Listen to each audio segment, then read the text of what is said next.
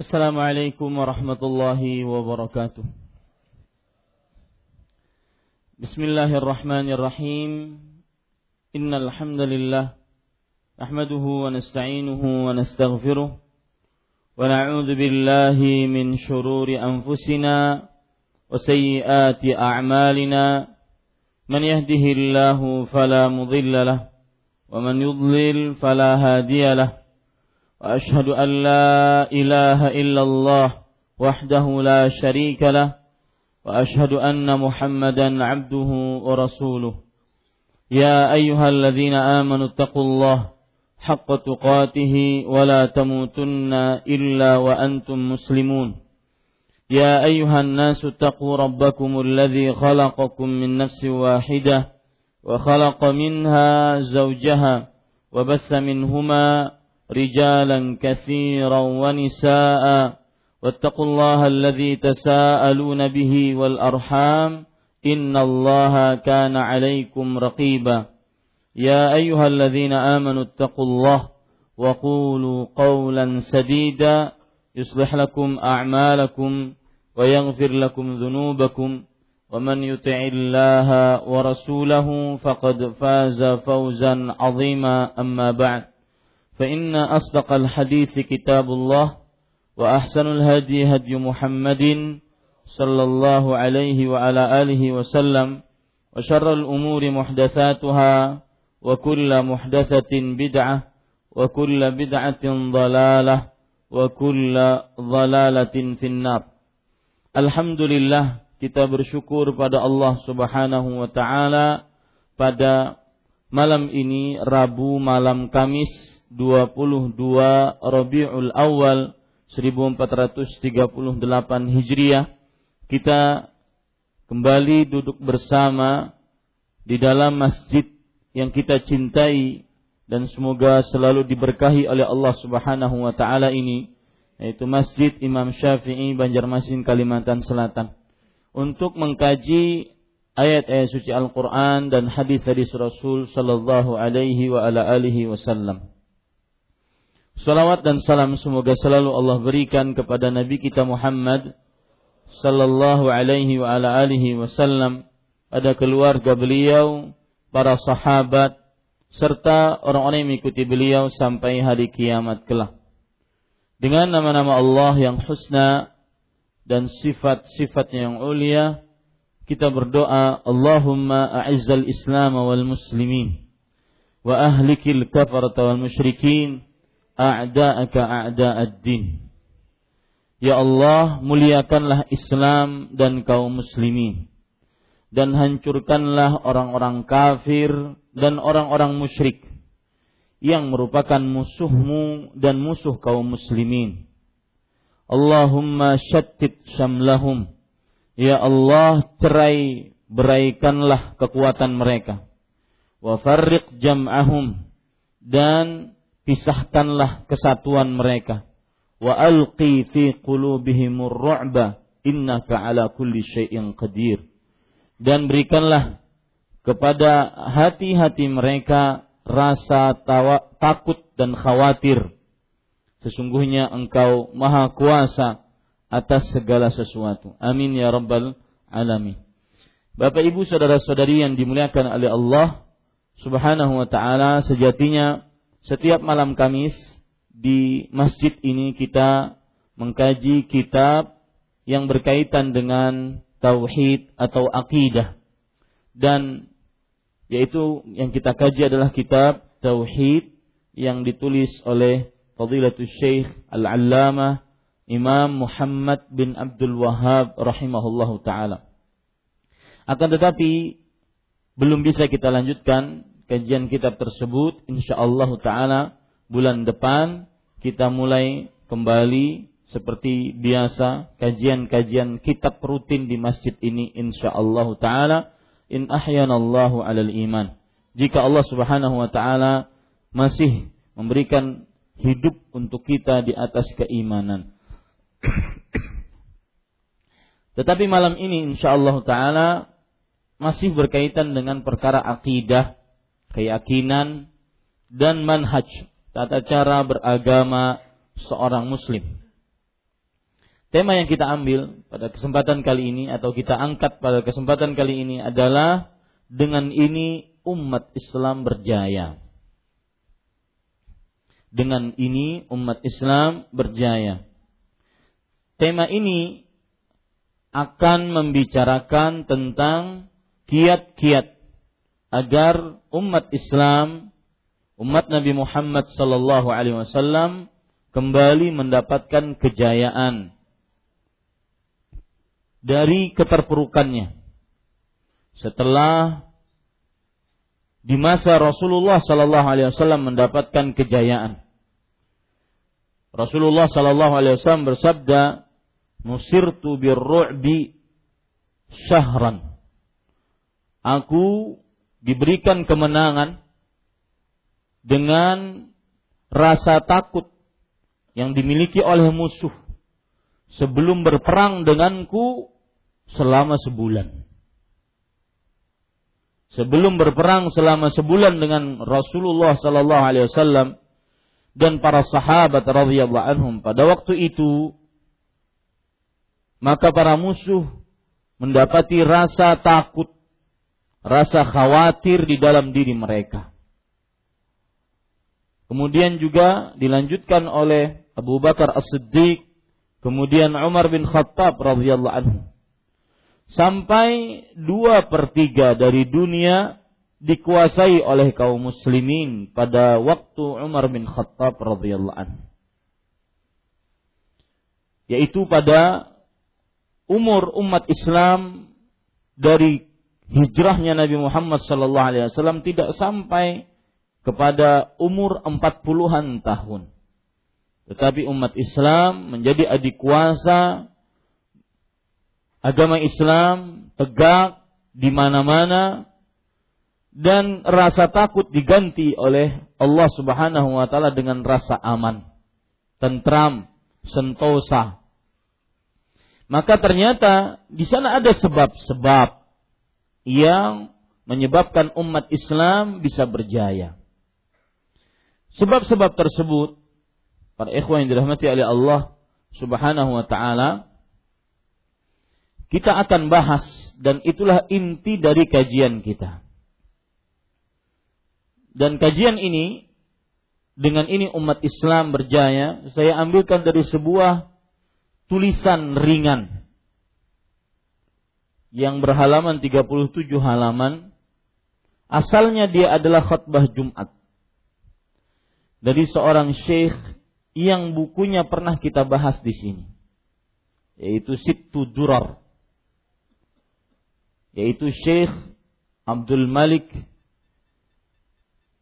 Ramadhani Al-Jazairi. Beliau waktu itu berkhutbah Jumat dengan tema As-sabil ilal izzi wa tamkin.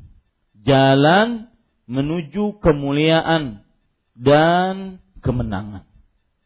Jalan menuju kejayaan dan kemenangan. Dan saya akan sangat fokus dengan apa yang beliau sebutkan pada khutbah beliau tersebut. Para ikhwan yang dirahmati oleh Allah Subhanahu wa taala, tetapi saya tidak akan terjemahkan kata kalimat per kalimatnya karena akan membutuhkan waktu yang begitu banyak. Saya akan ambil fikrah gagasan yang beliau sampaikan dalam khutbah tersebut. Mudah-mudahan menjadi pembelajaran bagi kaum muslimin dan mudah-mudahan kaum muslimin segera mendapatkan kemuliaan, kemenangan di tengah-tengah umat Islam sebagaimana mereka dahulu berjaya. Para ikhwan yang dirahmati oleh Allah, beliau mengatakan bahwa ini beliau sampaikan pada tahun pada waktu itu peperangan di nya bahasa Arabnya Shishan yang hampir-hampir sama kaum muslimin pun dibantai oleh orang-orang Rusia. Disampaikan pada tahun 1421. Sekarang kita 1438. Berarti sekitar berapa tahun? Hah? 17 tahun yang lalu. Mudah-mudahan yang beliau sampaikan bermanfaat untuk kita saat ini. Beliau mengatakan bahwasanya wahai kaum muslimin tidak diragukan dan tidak tersembunyi bagi kita bahwa apa yang dirasakan oleh kaum muslimin sekarang berupa kesulitan, keadaan-keadaan terhempit, sulit, dibantai oleh orang-orang kafir dan orang-orang musyrik.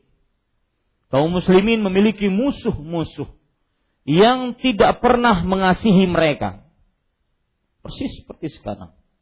Anak-anak kecil dan tidak pernah lalai terhadap mereka. Anak-anak kecil dibantai, orang-orang tua dibantai, perempuan-perempuan antara dia melayani hawa nafsu musuh atau mati. Maka ketahuilah kata beliau, tilka sunnatullahi fi khalqih. Itu adalah sebuah ketentuan Allah di dalam penciptaannya. An yamtahinallahu tayyiba bil khabith. Allah Subhanahu wa taala akan menguji orang-orang baik dengan orang-orang buruk. Agar tujuannya apa? dengan ujian tersebut sehingga diambillah atau keluarlah dari saf kaum muslimin yang benar-benar Islamnya. Itu fungsi dari semua yang kita lihat sekarang ini. Agar kaum muslimin keluar dari kaum muslimin orang-orang yang memang benar-benar kesatrianya, Orang yang benar-benar pilihan Allah Subhanahu wa taala. Orang-orang yang terbaik dari kaum muslimin. Kemudian beliau mengatakan perkataan yang menarik. Zalika li'annahu bil imtihan yu'rafu man yastahiqqul iqram wa mimman imtihan. Dengan ujian, cobaan akan diketahui siapa yang pantas mendapatkan pemuliaan dari Allah dan siapa yang pantas mendapatkan kehinaan dari Allah. Dan ini saya lihat bukan hanya dalam perkara tindas menindas, bantai membantai, tidak. Tetapi ini pun dalam kehidupan kita sehari-hari. Seorang muslim pasti diuji. Ketika ada ujian maka akan terlihat siapa yang terbaik menghadapi ujian tersebut. Siapa yang kokoh imannya. Siapa yang benar-benar bersandar kepada Allah. Siapa yang benar-benar taat kepada Allah Subhanahu wa taala? Siapa yang pantas mendapatkan kemuliaan dan siapa yang pantas dihinakan oleh Allah? Sebagaimana yang disebutkan oleh Allah yaitu yang kita bahas uh, mungkin sebagian besar tidak hadir. Yang saya bahas waktu itu Selasa pagi setelah salat subuh. Tafsir surah Al-Baqarah ayat 214 Allah berfirman am hasibtum an tadkhulul jannah?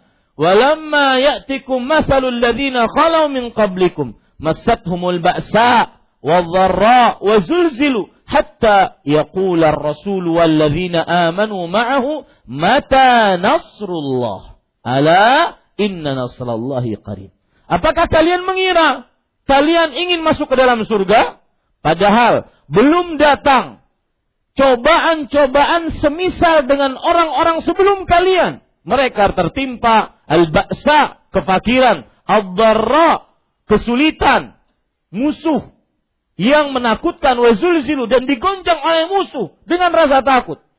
Hatta sampai-sampai seorang rasul dan orang-orang yang beriman bersama beliau mengatakan, "Mata nasrullah?" Kapan datang pertolongan Allah Subhanahu wa taala? Maka Allah menjawab, "Ala ingatlah, inna nasrallahi qarib." Pertolongan Allah Subhanahu wa taala amatlah dekat. Persis. Ini poin pertama yang beliau sebutkan. Apa yang dirasakan oleh kaum muslimin sekarang adalah merupakan ketentuan Allah yang tujuannya mengeluarkan dari ujian ini siapa yang benar-benar beriman. Muslim-muslim terbaik. Sehingga mereka pantas untuk dimuliakan oleh Allah.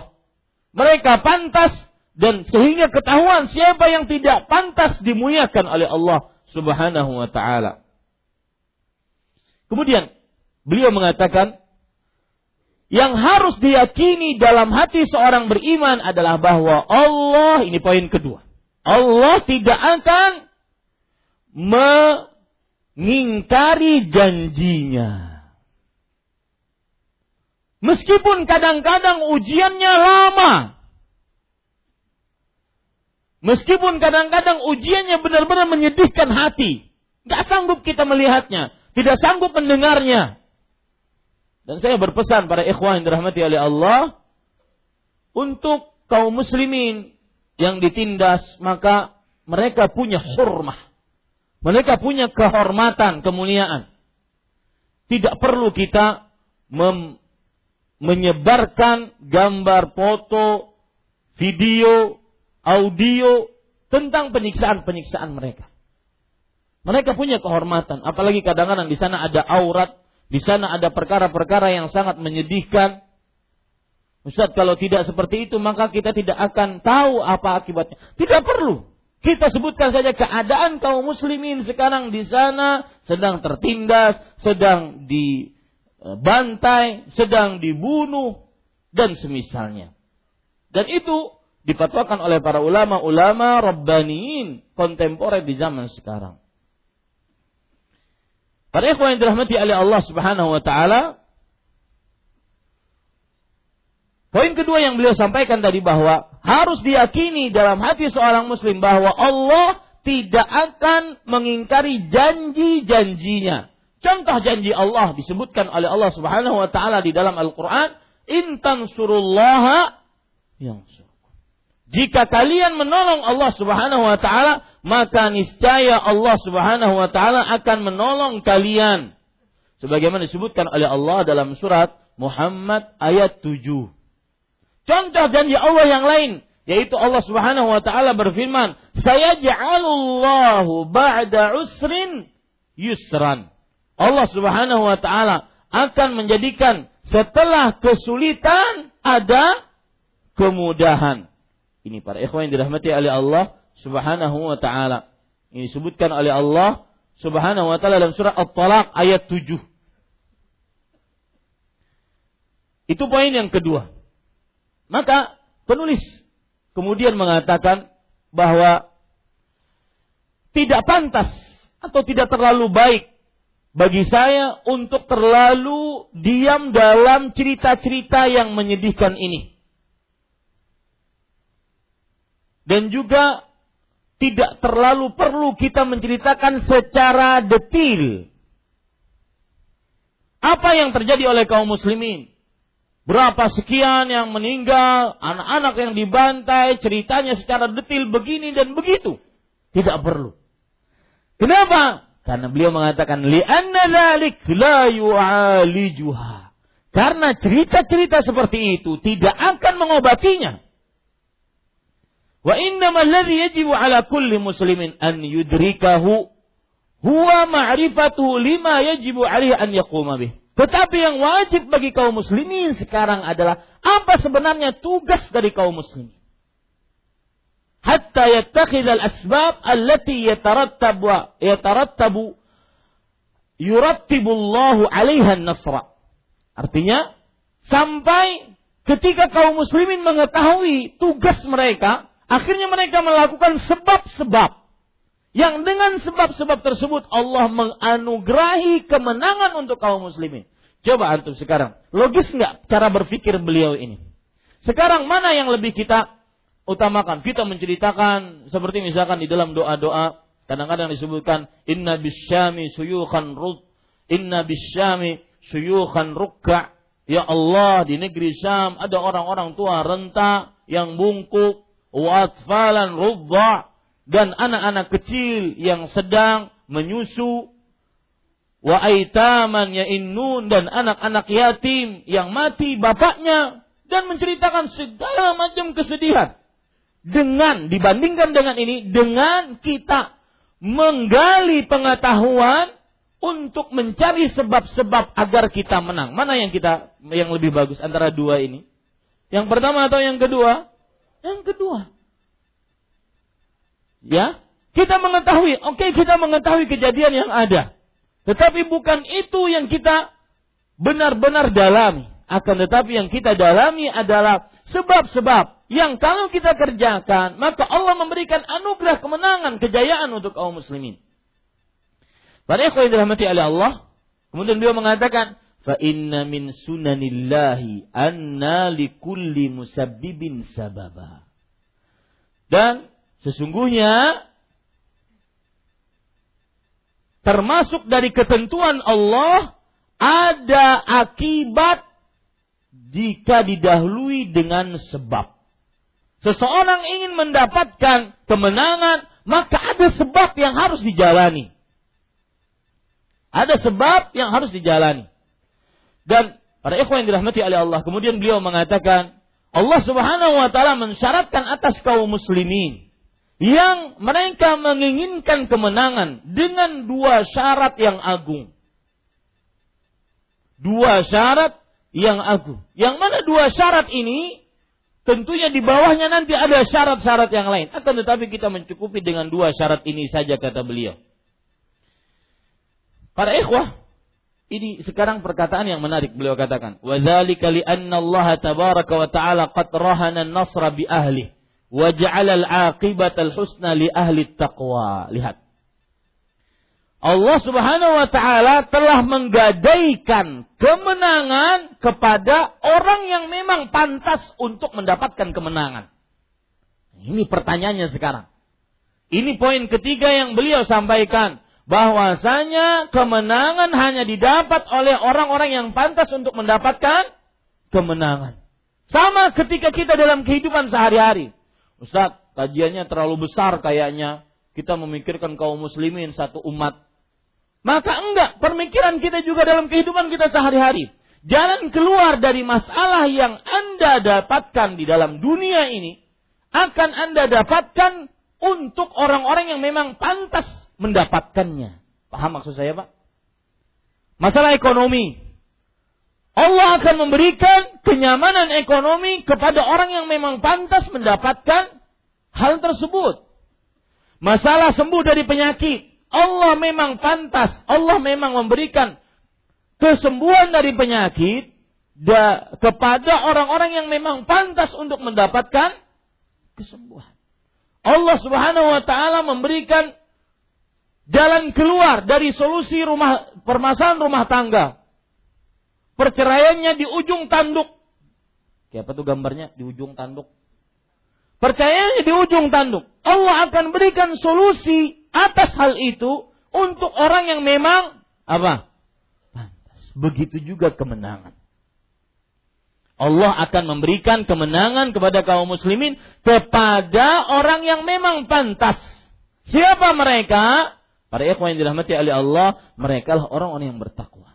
Beliau mengatakan, "Falaisa man asallah wa khalafahu wa asyraka bih wa btada'a fi dinih mimman yuntakhabu li an yansurahu taala." Lihat, ini perkataan yang harus ditekankan oleh kaum muslimin. Maka bukan seorang yang bermaksiat kepada Allah yang menyelisih perintahnya yang melakukan kesyirikan kepada Allah, yang melakukan perbuatan bid'ah, orang-orang yang dipilih oleh Allah untuk diberikan kemenangan. Tidak mungkin. Tidak mungkin Allah memberikan kemenangan kepada orang-orang seperti itu. Yang ahli maksiat, yang ahli menyimpang dari ketaatan, yang ahli kesyirikan, yang ahli melakukan perbuatan bid'ah tidak akan mungkin dipilih untuk menjadi pemenang oleh Allah Subhanahu wa taala. Apa dalilnya? Allah Subhanahu wa taala berfirman, "Wal 'aqibatu taqwa." Dan semua urusan hanya dimiliki oleh orang-orang yang bertakwa. Akhir semua urusan hanya dimiliki oleh Allah oleh orang-orang yang bertakwa sebagaimana disebutkan oleh Allah dalam surat Toha ayat 132. Begitu juga disebutkan oleh Allah dalam surat uh, Al-A'raf ayat 128, "Wal 'aqibatu lil muttaqin." Dan akhir urusan kemenangan untuk orang-orang yang bertakwa. Ayat ini Al-A'raf ayat 128 bercerita tentang Nabi Musa dan kaumnya. Lihat, Nabi Musa berkata, "Qala Musa liqaumi ista'inu billah wasbiru innal arda lillah yurithuha man yasha'u min ibadihi wal 'aqibatu lil muttaqin." Nabi Musa berkata kepada kaumnya, "Mintalah tolong kalian kepada Allah, bersabarlah." Minta tolong kepada Allah, bersabarlah. Kenapa? Sesungguhnya bumi yang memilikinya siapa? Allah. Allah akan mewariskannya kepada siapa yang dikehendakinya. Maksudnya kekuasaan akan diwariskan oleh Allah kepada hamba-hambanya pilihannya. Makanya kemudian Allah mengakhiri ayat ini. Wal aqibatu lil muttaqi. Dan akhir kemenangan hanya diberikan kepada orang-orang yang bertakwa kepada Allah Subhanahu wa taala. Kemudian lihat lagi Allah Subhanahu wa taala berfirman di dalam Al-Qur'an, "Innallaha ma'alladzina taqaw walladzina hum muhsinun." Sesungguhnya Allah akan bersama orang-orang yang bertakwa dan orang-orang yang berbuat baik. Ingat poin yang ketiga ini bahwa Allah akan memberikan kemenangan hanya kepada orang yang pantas memang diberikan kemenangan. Surat An-Nahl ayat 128. Ini para ikhwan yang dirahmati oleh Allah Subhanahu wa taala. Ingin lebih jelas lagi, siapa itu orang-orang pilihan Allah yang akan diberikan kemenangan? Lihat, Allah berfirman di dalam Al-Qur'an, "Wa qala Allah, inni ma'akum la in aqamtumus salata wa ataitumuz zakata wa amantum bi rusuli wa azzartumuhum wa aqradtumullaha qardan hasana. Allah Subhanahu wa taala berfirman, "Aku sesungguhnya aku akan bersama kalian." Kalau kita belajar uh, tauhid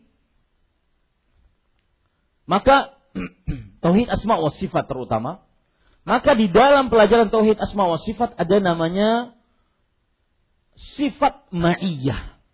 Sifat Allah yang berupa kebersamaan Allah Subhanahu wa taala dengan hamba-hambanya. Yang disebut sifat apa tadi? Ma'iyah. Sifat apa tadi? Ma'iyah. Apa arti sifat ma'iyah? Sifat Allah yaitu yang berupa kebersamaan Allah dengan hamba-hambanya. Para ulama akidah membagi sifat ma'iyah menjadi dua. Ma'iyatul am wa ma'iyatul khas. Sifat kebersamaan Allah yang umum dan sifat kebersamaan Allah yang khusus. Sifat kebersamaan Allah yang umum kepada seluruh makhluknya. Allah bersama seluruh makhluknya dengan ilmunya, dengan pengetahuannya, penglihatannya, pendengarannya. Baik dia makhluk itu muslim atau kafir, Allah bersama mereka. Di sana ada ma'iyah khasah. Ma'iyah yang khusus. Kebersamaan yang khusus. Yaitu Allah subhanahu wa ta'ala akan bersama hamba-hambanya yang bertakwa. Dan para ulama akidah mengatakan, maksud daripada ma'iyah yang khusus adalah at-ta'yid wan nasr. Yaitu pemberian kekuatan, pemberian kemenangan, wal istimda dan pemberian pertolongan kepada hamba-hamba tersebut. Nah, ketika Allah berfirman tadi, Allah Subhanahu wa taala berfirman, "Wa qala Allahu inni ma'akum." La in aqamtumus salata wa ay wa ataitumuz zakata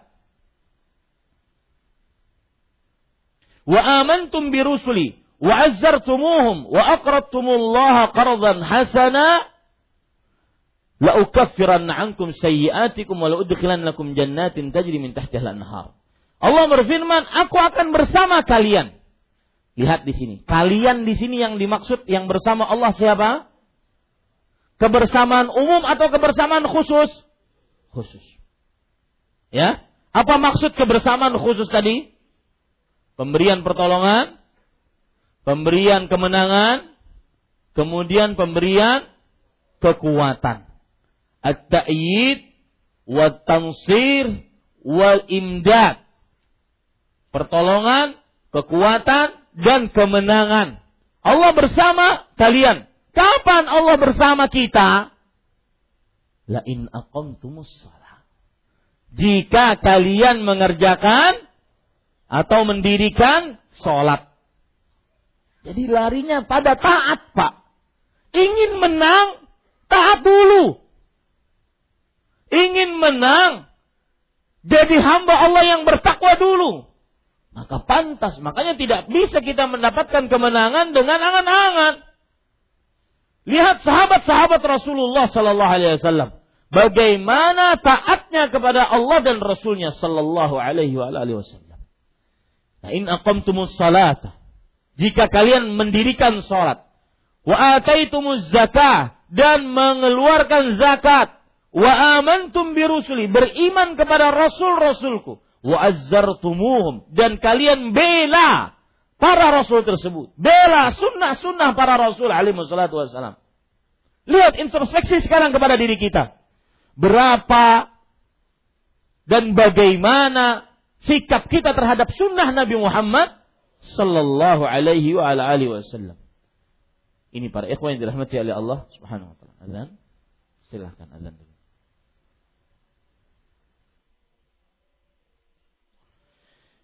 Ya, sebelum saya lanjutkan, tadi saya sudah menyebutkan perkara tauhid. Salah satu perkara tauhid adalah tauhid asma wa sifat, mentauhidkan Allah Subhanahu wa taala secara nama-nama dan sifat-sifat. Bahwa Allah Subhanahu wa taala memiliki nama-nama yang husna dan sifat-sifat yang ulia yang sesuai dengan keagungan dan kemuliaan Allah Subhanahu wa taala Tiada sekutu bagi Allah dalam perkara ini. Dan saya sebutkan sifat ma'iyah. Apa arti sifat ma'iyah? Sifat kebersamaan. Dan sudah saya sebutkan sifat ma'iyah ada dua macam. Kebersamaan yang umum. Ini untuk siapa? Semua. Mau kafirnya, muslimnya. Allah bersama mereka. Melihat mereka. Mengetahui kelakuan mereka. Mendengar perkataan mereka Kemudian ma'iyah kebersamaan yang kedua yaitu ma'iyah khusus, khasah, khusus. Ini dimiliki hanya oleh siapa? Oleh orang-orang yang beriman dan bertakwa. Apa yang dimaksud dengan ma'iyah khasah, kebersamaan yang khusus? Yang pertama, Allah memberikan pertolongan, kemudian kemenangan, kemudian kekuatan. Ini para ikhwan yang dirahmati oleh Allah Subhanahu wa taala. Dan pertolongan, kekuatan, kemenangan dari Allah kapan kita dapatkan? Ketika kita mendirikan sholat, membayar zakat, beriman kepada para rasul, dan membela mereka. Wa aqradtumullaha qardan hasana. Dan kalian menghutangi Allah dengan hutangan yang bagus. Maksudnya adalah menjalankan harta di jalan Allah Subhanahu wa taala. Ini para ikhwan yang dirahmati oleh Allah Subhanahu wa taala. Maka kemudian beliau mengatakan, lihat, perkataan-perkataan sekarang ini perkataan-perkataan indah. Yang mana dengan perkataan ini, insya Allah kita menghadapi keadaan dengan ilmu agama. Bukan hanya dengan semangat. Biasanya apa? Orang menghadapi sesuatu dengan modal hanya semangat. Akhirnya apabila ada ujian, maka dia goyah. Ataupun sikapnya tidak akan bagus. Seperti menyalahkan orang lain, nyari onta hitam. Ya, Iya banyak dalam keadaan-keadaan seperti ini orang nyalahkan orang lain. Salah sih, mana pemimpin sekarang? Mana pemimpin Arab sekarang? Mana pemimpin kaum muslimin sekarang? Enggak. Ya. Ini orang-orang biasanya menghadapi keadaan hanya dengan modal apa? Semangat dalam bahasa Arabnya hamasah. Tapi tidak dengan ilmu yang apabila ada kegoncangan, semakin ditindas, semakin bingung. Tapi orang berilmu tidak. Lihat perkataan beliau menarik. Fabana lidhi ainain azza wa jalla nasir hadhil ummah. Telah jelas bagi orang yang memiliki kedua mata bahwa Allah lah penolong umat ini. Tetapi kata beliau, lakinnan nasra tabi'un li ahli. Tapi kemenangan akan dimiliki oleh orang yang memang pantas untuk menang. Ini ingat baik-baik itu. Kemenangan hanya dimiliki oleh orang-orang yang pantas untuk menang. Laisa bil amani wa takhayyulat, bukan dengan angan-angan, dengan khayalan, sebagaimana firman Allah Subhanahu wa taala, laisa bi amaniyikum wala amani ahli kitab. Bukan dengan angan-angan kalian dan juga bukan dengan angan-angan ahlul kitab sebagaimana disebutkan oleh Allah dalam surah Al-Baqarah ayat 78. Allah akan memberikan kemenangan tetapi kepada orang yang pantas ingin diberikan kemenangan. Kemudian beliau mengatakan, "Wa dzalika li'anna aduwal muslimin la yuntasaru alaihim liquwwatih." Lihat. Karena musuh-musuh kaum muslimin tidak akan bisa kita kalahkan karena kekuatan mereka. Karena apa? Kekuatan mereka enggak. Kita tidak berbicara kekuatan mereka. Kita kaum muslimin tidak akan bisa mengalahkan mereka karena mereka lebih rendah kekuatannya dibandingkan kekuatan kaum muslimin. Wa inna ma yuntasaru alaihim hina yatrukuhum rabbuhum. Tetapi, ya tetapi, kita akan menang melawan musuh-musuh Islam ketika Allah meninggalkan mereka. Paham maksud saya? Ketika Allah meninggalkan mereka. Makanya ada doa dalam uh, kunut nazilah Allahumma jarrid min bashar lutfaka wa rahmaka. Ya Allah, lepaskan dari pemimpin negeri Suria itu rahmatmu dan juga sikap lembutmu. Ketika Allah Subhanahu wa taala sudah melepaskan dan hanya mencela mereka, menglaknat mereka, maka pasti binasa. Ingat sekali lagi, kita tidak akan bisa mengalahkan kaum musuh-musuh Islam karena mereka lebih rendah senjata mereka. Tidak. Tetapi karena ketika mereka ditinggalkan oleh siapa? Allah. Pada saat itu kita bisa menang. Wa yakiluhum ila anfusihim. Fahunalika takunul ghalabah liman ghalab pada saat mereka bersandar kepada kekuatan mereka, lihat Ya'juj Ma'juj. Menghancurkan seluruh manusia di bumi menurut mereka, lalu mereka menyombongkan diri, ayo kita hancurkan seluruh penduduk langit. Mereka bersandar kepada diri mereka. Saat itulah kemenangan akan dimiliki oleh siapa? Oleh kaum muslimin. Maka perhatikan para ikhwan yang dirahmati oleh Allah. Beliau kemudian mengatakan, Wallahu azza wa jalla la yadlimu ibadahu misqala dzarrah. Ingat baik-baik, Allah tidak akan menzalim hambanya walau seberat zarrah. Zarrah itu seperti semut hitam kecil atau lebih kecil darinya. Fama baluna naghfulu an wajibatina. Lihat, ini perkataan menarik. Kenapa kita lalai terhadap kewajiban-kewajiban kita kepada Allah?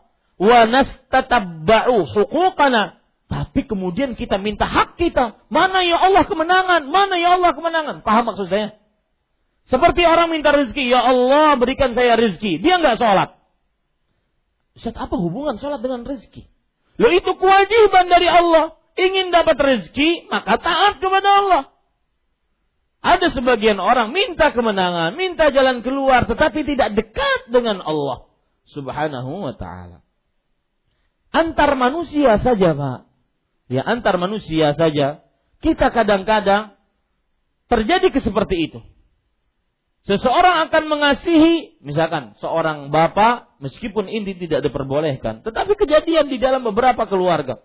Seorang bapak akan sangat sayang kepada seorang anak dibandingkan saudara-saudara dari anak ini. Kenapa? Karena anak ini ketika keluar dia sediakan e, untuk bapaknya sepatunya sudah bersih, sudah menghadap ke depan, bukan menghadap ke sana kemari.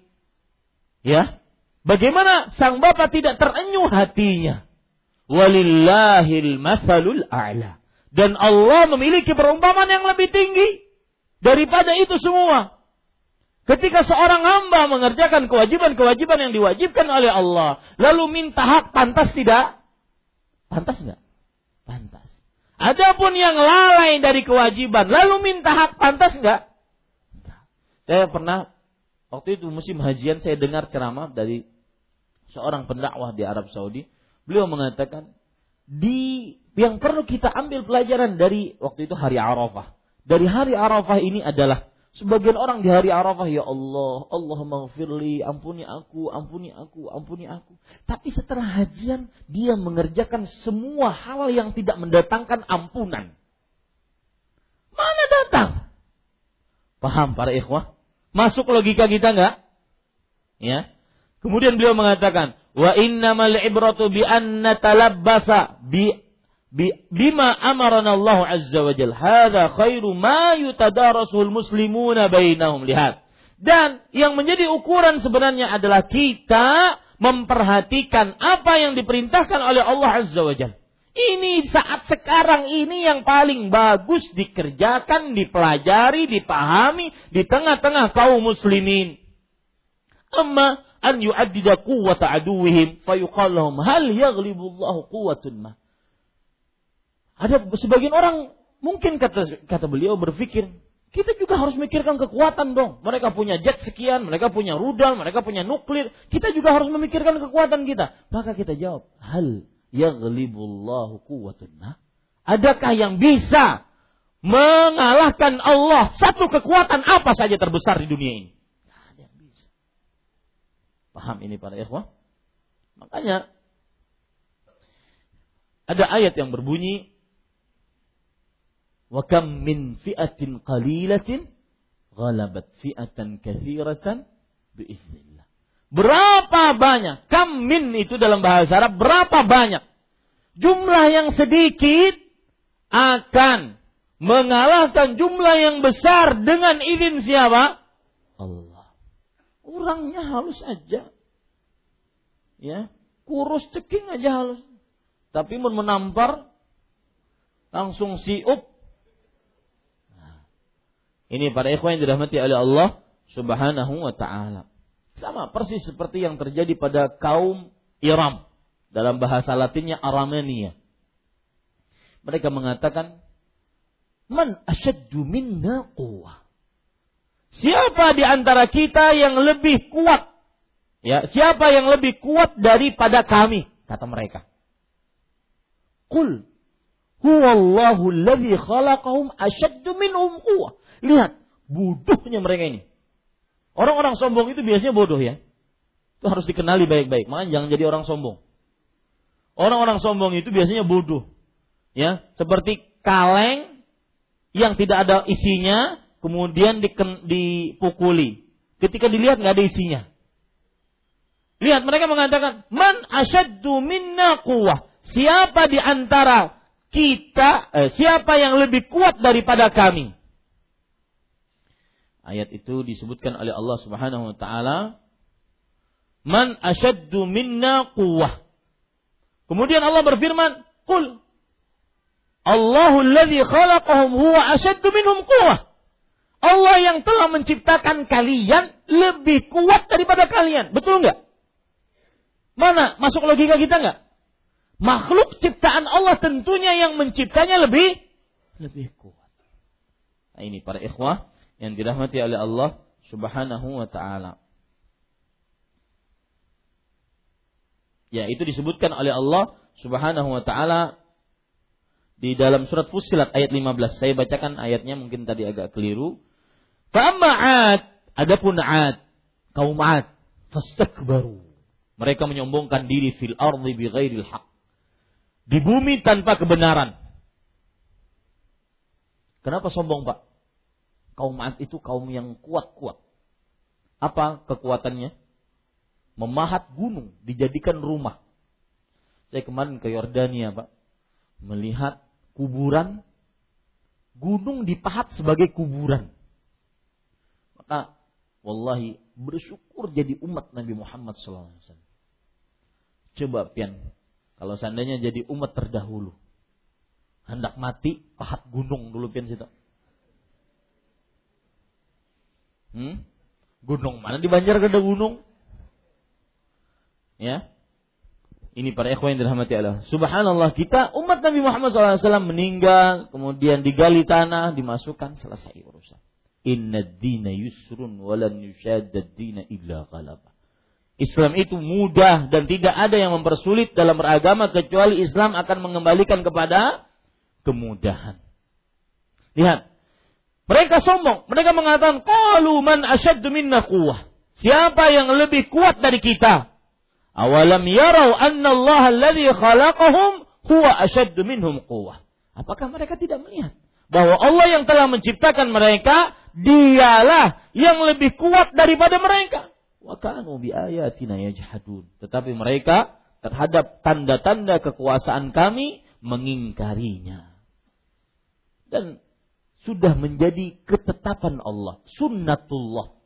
Sunnah di sini maksudnya ketetapan sudah menjadi ketetapan Allah, orang yang sombong akan dihancurkan oleh Allah dengan perkara-perkara kecil. Tentara gajah dihancurkan oleh Allah dengan apa? Batu-batu kecil yang dibawa oleh burung ababil. Kemudian nanti di akhir zaman dan kita harus mempercayai hadis ini. Ya'juj Ma'juj dihancurkan oleh Allah dengan apa? Dengan ulat-ulat kecil yang di yang diutus oleh Allah dari langit. Fir'aun. Orang yang menyombongkan diri, pemimpin yang menyombongkan diri, dihancurkan oleh Allah hanya dengan ditenggelamkan. Selesai urusannya. Ente sombong, subhanallah luar biasa. Sombong, dia itu sombong, mbak. Ana rabbukumul alam. Aku adalah Rabb kalian yang paling tinggi. Sebelum dia mengucapkan pernyataan ini 40 tahun dia mengatakan ma'alim lakum min ilahin ghairi. Aku tidak mengenal bagi kalian, aku tidak mengetahui bagi kalian ada sembahan yang berhak disembah selain aku. Sombong luar biasa. Ya mudah Allah SWT tenggelamkan selesai. Ya, biasanya seperti itu. Makanya hati-hati jangan sampai kita mempunyai sikap sombong. Kemudian para ikhwah Beliau mengatakan dua syarat yang merupakan kemenangan kaum muslimin yang pertama yaitu kekuatan iman. Dan syarat yang kedua adalah kekuatan persenjataan. Dua syarat agar kaum muslimin kembali mendapatkan kejayaannya, kekuatan iman dan kekuatan persenjataan.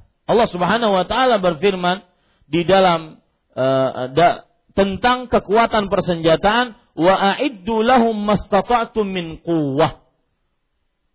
Artinya dan siapkanlah. Apa yang kalian sanggupi dari kekuatan min ribatil khair? Dari kuda-kuda yang kuat yang digunakan untuk berperang turhibuna bihi aduwallahi wa aduwakum.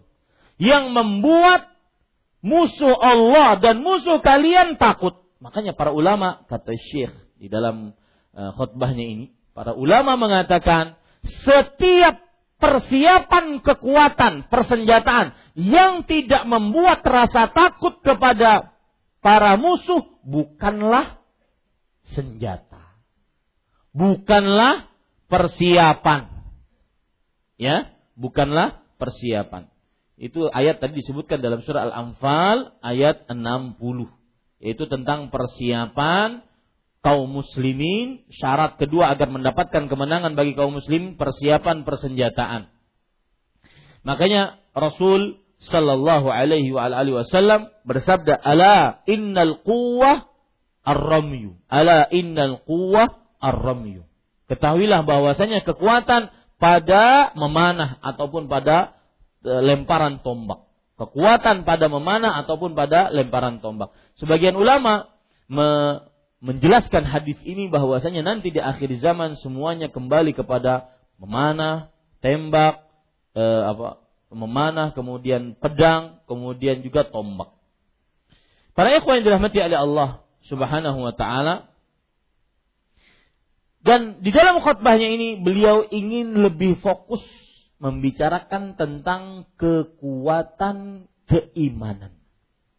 Ya, kekuatan keimanan. Beliau mengatakan, "Hadza aula ma yanbaghi an yahtamma bihil muslimun li'annahu li'anna sabiqatun litilk." Mempersiapkan kekuatan keimanan di tengah kaum muslimin lebih utama untuk diperhatikan oleh kaum muslimin karena lebih dia lebih dahulu dibandingkan persiapan persenjataan. Ya. Wala makna liquwatin madiyah. idza aqfaratil qulub min taqwallahi azza wajalla. Ini perkataan menarik. Dan tidak ada makna apa-apa, tidak ada artinya. Jika kita kuat secara persenjataan, akan tetapi hati kosong dari takwa kepada Allah.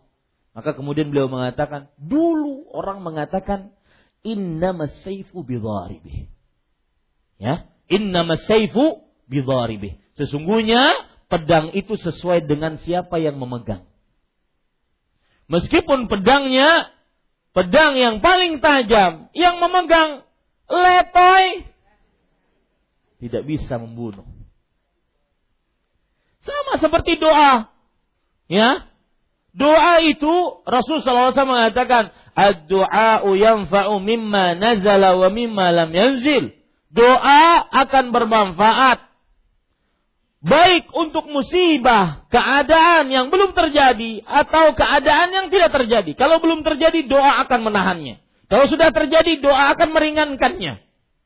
Tetapi doa bukan sembarang doa, tergantung siapa yang berdoa.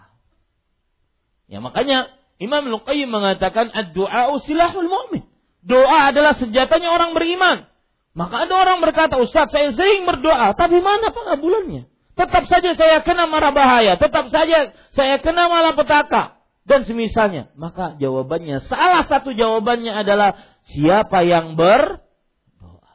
Inna masayfu bidharibih. Sesungguhnya pedang sesuai dengan pemegang pedangnya. Maka pantas Rasulullah Shallallahu Alaihi Wasallam pernah memberikan pedangnya dan juga bendera peperangannya kepada siapa?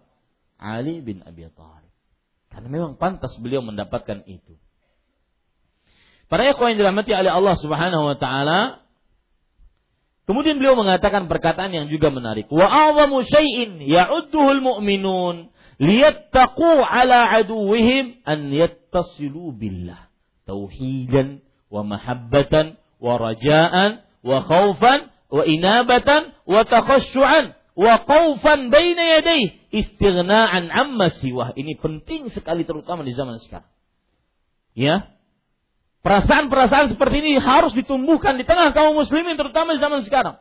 Dan juga di tengah-tengah kaum muslimin di negeri kita ini yang banyak isu sana, isu sini akan dikuasai oleh pihak asing, akan dikuasai oleh komunis, akan dikuasai oleh orang-orang Rafidah dan semisalnya. Sehingga kita takut. Sehingga sebagian orang takut. Maka perhatikan. Dan yang paling agung dipersiapkan oleh kaum muslimin dari sisi persiapan kekuatan iman agar bisa menahan musuh-musuh mereka adalah untuk senantiasa berhubungan dengan Allah. Dengan mentauhidkannya, mencintainya, berharap hanya kepadanya, takut hanya kepada Allah, kembali kepada Allah, tunduk kepada Allah, kemudian menangis di hadapannya dan tidak memerlukan selain Allah Subhanahu wa taala. Ya, tidak memerlukan selain Allah subhanahu oh ada aja nanti negara yang akan nolong. Tenang, enggak. Tidak akan bisa ditolong oleh Allah kalau masih bergantung kepada makhluk. Itulah yang disebut dengan tauhid. Dan saya sering mengatakan para ikhwah tauhid itu bukan hanya sekedar kita menyembah Allah semata, tiada sekutu bagi Allah, menjauhkan diri dari ria, menjauhkan diri dari syirik, bukan itu saja. Tauhid itu penghambaan diri semurni-murninya kepada Ketika seorang benar-benar merealisasikan kul inna salati. Habis itu wa nusuki wa mahyaya wa mamati lillahi rabbil alamin.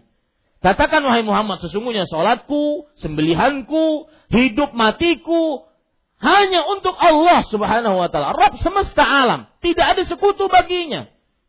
Maka pada saat itu kita akan sangat tunduk patuh. Dengan tauhid orang tunduk patuh kepada Allah. Sekarang misalkan Contoh memilih pemimpin kafir. Padahal ayatnya sudah jelas. Hadisnya sudah jelas. Tapi masih ada yang membela pemimpin kafir. Dan memisahkan ini kan bukan urusan agama, ini urusan negara. Anda harus tahu bahwasanya asal muasal penyakit kenapa boleh memilih pemimpin kafir itu karena salah satunya adalah penyakit sekularisme yang memisahkan antara urusan agama dengan urusan negara. Agama tidak ada urusan dengan negara. Ini penyakit. Ini pada ikhwan yang dirahmati oleh Allah Subhanahu wa taala. Kalau orang bertauhid, dia akan benar-benar bara'ah minasyirki wa ahli. Dia akan benar-benar berlepas diri dari kesyirikan dan pelaku-pelakunya. Itu fungsi tauhid. Tauhid bukan hanya sekedar puncak tauhid adalah menyembah hanya kepada Allah Subhanahu wa taala. Menjauhkan diri dari ke ria, menjauhkan diri dari kesyirikan, itu puncak tauhid. Dan dari puncak ini nanti akan bercabang-bercabang. Yaitu penghambaan diri sejati-jatinya kepada Allah subhanahu wa ta'ala. Ini para ikhwah yang dirahmati oleh Allah subhanahu wa ta'ala. Lihat sekarang, Allah menjanjikan. Orang-orang yang bertauhid. Ingat, ini janji Allah tidak akan Allah mungkir janji. Tadi poin keberapa yang saya sebutkan bahwa Allah berjanji dan tidak akan mungkin mungkir janjinya. Poin keberapa? Kedua, ingat itu baik-baik. Lihat janji Allah dalam surat An-Nur ayat 55. Wa'adallahu alladhina amanu minkum wa amilu salihat la yastakhlifannahum fil ard kama istakhlafa alladhina min qablihim wa la yumakkinanna lahum dinahum alladhi irtada lahum wa la yubaddilannahum min ba'di khawfihim amna ya'budunani la yusyrikuna bi. Allah menjanjikan, lihat janji Allah dan Allah la yukhliful mi'ad. Allah tidak akan mungkir janjinya. Itu keyakinan seorang hamba. Allah menjanjikan atas orang-orang beriman dari kalian dan beramal saleh. Apa janjinya? Sungguh Allah akan menjadikan mereka sebagai khalifah, adik kuasa di muka bumi. Sebagaimana orang-orang sebelum mereka dijadikan sebagai khalifah. Ini yang pertama janjinya. Yang kedua, Allah akan menetapkan agama mereka untuk mereka yang telah Allah ridhai untuk mereka. Ya. Allah akan tetapkan bagi mereka agama mereka yang telah Allah ridhai untuk mereka. Agama Islam orang akan mengerjakan sholat setenang mungkin, beribadah, tidak ada yang melarang. Lihat Pak, di Suria, satu-satunya sejarah disebutkan bahwasanya orang sholat Jumat dihentikan. Gara-gara bom habis-habisan. Tidak tenang beribadah. Ini para ikhwan yang dirahmati oleh Allah. Janji yang kedua itu. Janji yang ketiga. Wala yubaddilannahum min ba'di khawfihim amna. Dan sungguh Allah di sini pakai semuanya pakai kata-kata sungguh dan benar-benar. Dua penekanan. Lamut taukid dan nunut taukid. Wala yubaddilannahum. Dan sungguh Allah akan benar-benar menggantikan rasa takut mereka menjadi aman. Apa syaratnya? Ya'budunani la yusyrikuna bi syai'an. Beribadah kepadaku dan tidak mensyirikanku dengan sesuatu apa pun. Ya, kalau orang sudah bertauhid, Pak, dia akan sangat tunduk patuh kepada Allah. Apa pun perintah Allah dia kerjakan. Apa pun larangan Allah dia jauhi. Tidak mencela-mencela, tidak sana kemari, tidak terlalu memutar otaknya untuk sebuah perintah Allah. Saya lakukan atau tidak, baik enggak ini enggak. Pasti dia ketika bertauhid, pasti itu terbaik untuk dia. Makanya dia kerjakan. Itu Pak Tauhid. Ini para ekor yang dirahmati oleh Allah Subhanahu wa taala. Ingin mendapatkan tiga janji tersebut harus tauhid. Ya, bukan dengan khilafah. Khilafah bukan tujuan. Khilafah adalah sarana. Ketika sudah tersebar hati dalam hati-hati seorang muslim, maka baru terbentuklah negara Islam nantinya tauhid yang ada. Mereka tidak akan butuh kecuali hukum kecuali hukum Allah. Ketika ada apa? Tauhid. Tidak susah-susah mereka membuat undang-undang kecuali undang-undang dari Allah dan Rasulnya. Ketika ada apa? Tauhid. Ini para ikhwan yang dirahmati oleh Allah Subhanahu wa taala. Maka coba perhatikan sekarang. Beliau mengatakan perkataan yang menarik. Fahal intabahal muslimun li hadha syartil azim. Apakah kaum muslimin kaum muslimin memperhatikan syarat yang agung ini? Apa syaratnya? Ya'budunani la yusyrikuna bi syai'an. Beribadah kepada aku dan tidak mensyirikanku dengan sesuatu apa pun. Saya heran kadang-kadang di beberapa grup WhatsApp yang kadang saya dimasukkan ke dalamnya Orang sibuk. Mata uang keluar baru sibuk. Oh itu nggak ada Islamnya. Kemudian uh, apa lagi? Berita-berita yang memojokkan kaum muslim. Oh. Intinya apa? Kadang-kadang yang membela kekafiran ada dari kaum muslimin. Kadang-kadang yang membela kemusyrikan ada dari kaum muslimin. Berarti problem masalah terbesarnya adalah kita benar-benar atau sebagian orang belum benar-benar menghambakan dirinya kepada Allah. Belum bertauhid kepada Allah Subhanahu wa taala. Lihat, para ikhwan yang dirahmati oleh Allah Subhanahu wa taala.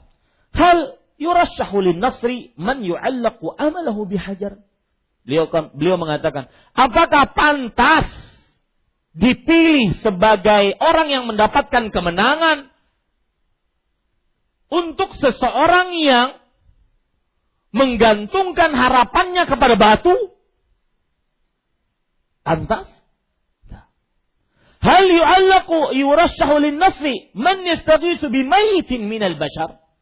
Apakah pantas untuk mendapatkan kemenangan siapa yang minta pertolongan dalam keadaan yang sempit kepada mayit dari manusia? Gak pantas mendapatkan kemenangan. Minta pertolongan kepada Al-Hayy Al-Qayyum. Yang maha hidup, yang maha berdiri sendiri. Hal yurasyahu nasri man yasjudu inda kabar. Apakah pantas diberikan kemenangan untuk seseorang yang sujud di sisi kuburan? Gak pantas. Sujud untuk Allah subhanahu wa ta'ala.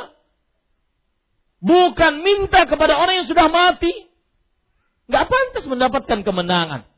Hal yurasyahu nasri man yatubu bimashhadi rajulin salih. Apakah pantas diberikan kemenangan untuk seseorang yang tawaf di kuburan bukan di Ka'bah? Pantas mendapatkan kemenangan seperti ini? Gak mungkin, mustahil. Harus syaratnya. Ya'budunani la yusyrikuna bi syai'an. Beribadah kepadaku semata. Tidak mensyirikan aku dengan sesuatu apa pun. Itu orang yang pantas mendapatkan kemenangan. Hal yurasahu nasri man yaj'alu sirrahu wa alaniyatuhu biyadi waliyin au yuqsimu binabiyin. Apakah pantas untuk mendapatkan kemenangan seorang yang menggantungkan hal rahasianya dan hal lahiriahnya kepada seorang wali bukan kepada Allah? Ataupun apakah pantas mendapatkan kemenangan orang yang bersumpah dengan nama selain Allah? Padahal sumpah artinya kan mengagungkan. menyebutkan sesuatu yang diagungkan untuk menekankan pembicaraan. Maka tidak ada yang kita agungkan kecuali Allah Subhanahu wa taala untuk menekankan pembicaraan kita. Loh, kenapa ada orang yang bersumpah dengan nama selain Allah? Berarti ada pengagungan kepada selain Demi Allah, demi Rasulullah. Nggak bisa ya akhi. Harus hanya demi Allah.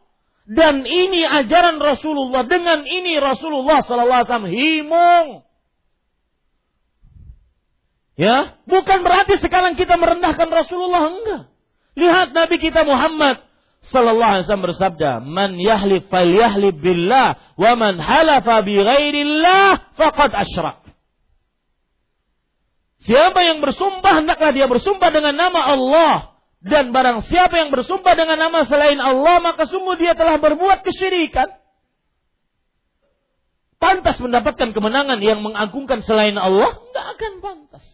Karena Allah subhanahu wa ta'ala berfirman, Yudhillu qulillahumma malikal mulk tu'til mulka man tasha' wa tanzi'ul mulka mimman tasha' wa tu'izzu man tasha wa tudhillu man tasha biyadikal khair innaka ala kulli syai'in qadir. Katakan wahai Muhammad sallallahu alaihi wasallam, ya Allah, engkaulah raja di raja.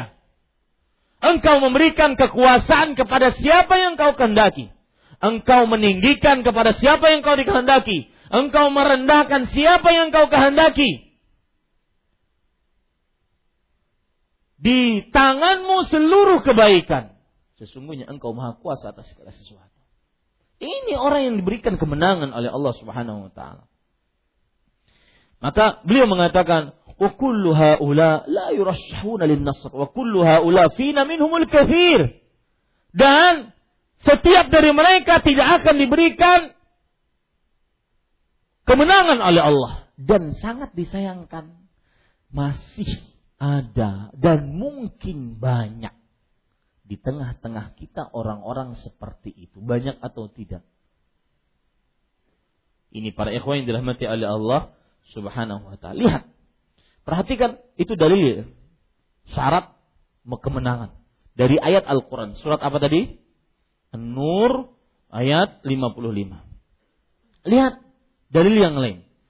Riwayat Imam Ahmad Nabi Muhammad sallallahu alaihi wasallam bersabda, "Basyir hadhil ummata bis-sana'i wad-dini war-rif'ati wan-nasri wat-tamakkuni fil ard.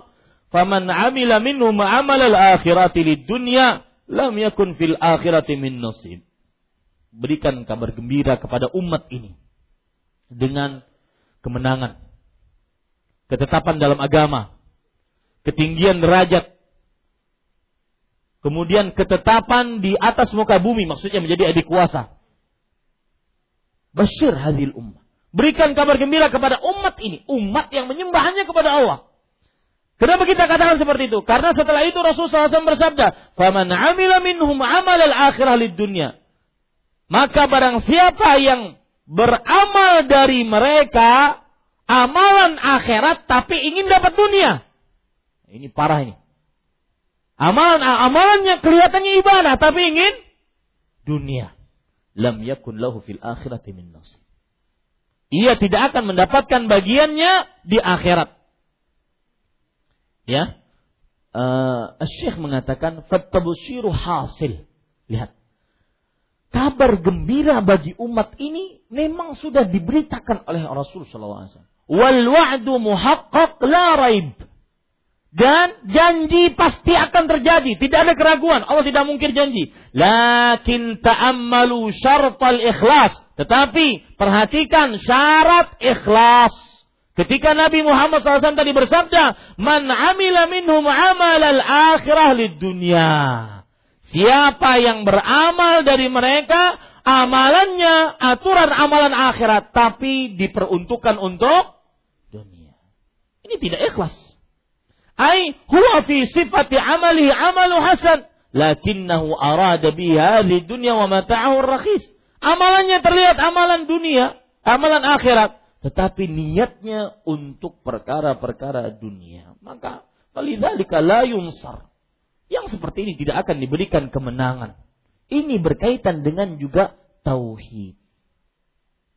Ini para ikhwan yang dirahmati oleh Allah Subhanahu wa taala. Lihat cerita yang begitu menarik hadis riwayat Imam Ahmad dalam peperangan. Itu waktu itu peperangan Hunain. Kita tahu di peperangan Hunain kaum muslimin lebih banyak jumlahnya dibandingkan orang-orang musyrikun. Dan kaum muslimin pada waktu itu baru masuk Islam. Kemudian orang-orang musyrik dilihat oleh kaum muslimin. Yaitu yu'alliquna aslihatahum bi syajarah yuqalu lahu yuqalu laha dzatu anwa. Mereka orang-orang musyrik menggantungkan senjata mereka di sebuah pohon bertabaruk dengan pohon tersebut yang pohonnya disebut dengan zatu anwat. Anwat artinya banyak gantungan. Agar nanti kalau berperang lebih tajam, lebih manjur untuk membunuh musuh.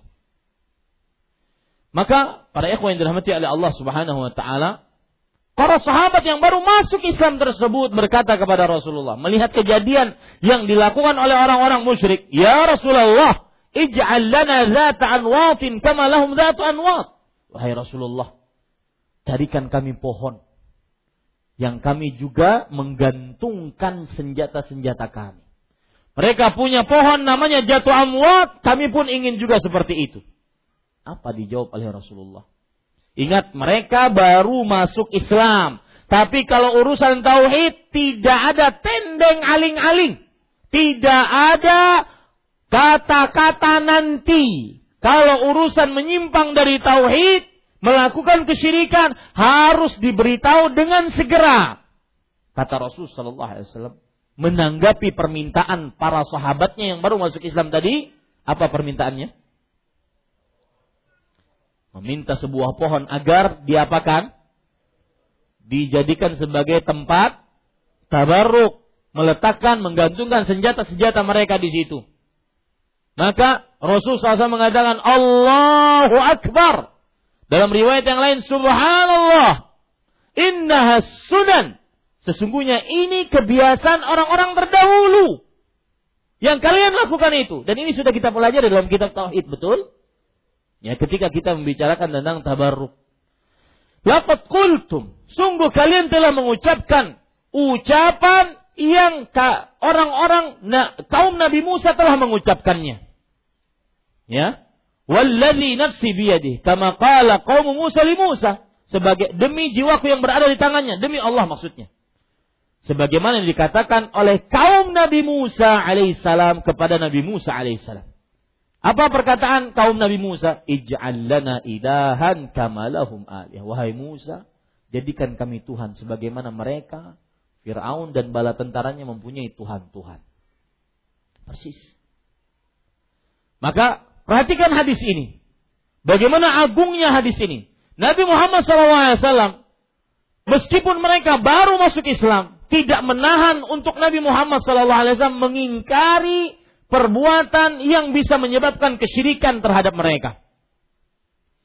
Nabi Muhammad sallallahu alaihi wasallam tetap saja mengingkari permintaan mereka tersebut.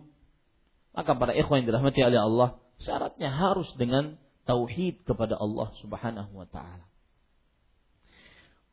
Para ikhwah yang dirahmati oleh Allah Subhanahu wa taala, syarat yang berkaitan dengan persiapan keimanan juga adalah bahwasanya kaum muslimin akan mendapatkan kemenangan ketika dia taat kepada Rasulullah sallallahu alaihi wasallam. Kaum muslimin akan mendapatkan kemenangan ketika taat benar-benar kepada Rasulullah sallallahu alaihi wasallam. Peperangan Uhud menjadi saksi sejarah nyata bagi kaum muslimin, terutama di zaman sekarang. Ingat, siapa yang ingin mendapatkan kemenangan, maka perhatikan, perhatikan. Bagaimana bentuk dan seberapa taat kita kepada Rasulullah sallallahu alaihi wasallam. Sebesar ketaatan kita kepada Allah dan Rasulnya, maka sebesar itu pula kemenangan akan kita dapat. Lihat peperangan Uhud. Dalam hadis riwayat Bukhari dan juga Abu Daud, Rasulullah sallallahu alaihi wasallam bersabda kepada 70 pasukan pemanah di atas gunung panah. Gunung pemanah yang disebut dengan Jabal Rumat, gunung pemanah. Kata Rasul SAW, La tabrahu wa in ra'aitumuna dhahrana alaihim ay intasarna alaihim. Fala tabrahu wa in ra'aitumuhum zuhuran alaina fala tu'inuna. Jangan kalian kabur dari tempat ini. Meskipun kita menang melawan mereka. Jangan kalian kabur dari tempat ini. Meskipun mereka mengalahkan kita. Dua pesan. Jangan kabur. Atau satu pesan untuk dua sebab. Jangan kabur. Meskipun kita menang atau kita kalah. Dalam riwayat yang lain. In ra'aitumuna takhattafna tayra. Tayru. Jangan kalian kabur dari gunung ini, wahai para pasukan pemanah. Meskipun burung-burung sudah memakani jasad-jasad kita. Ya, fala tabrahu min makanikum. Jangan kalian kabur dari tempat kalian.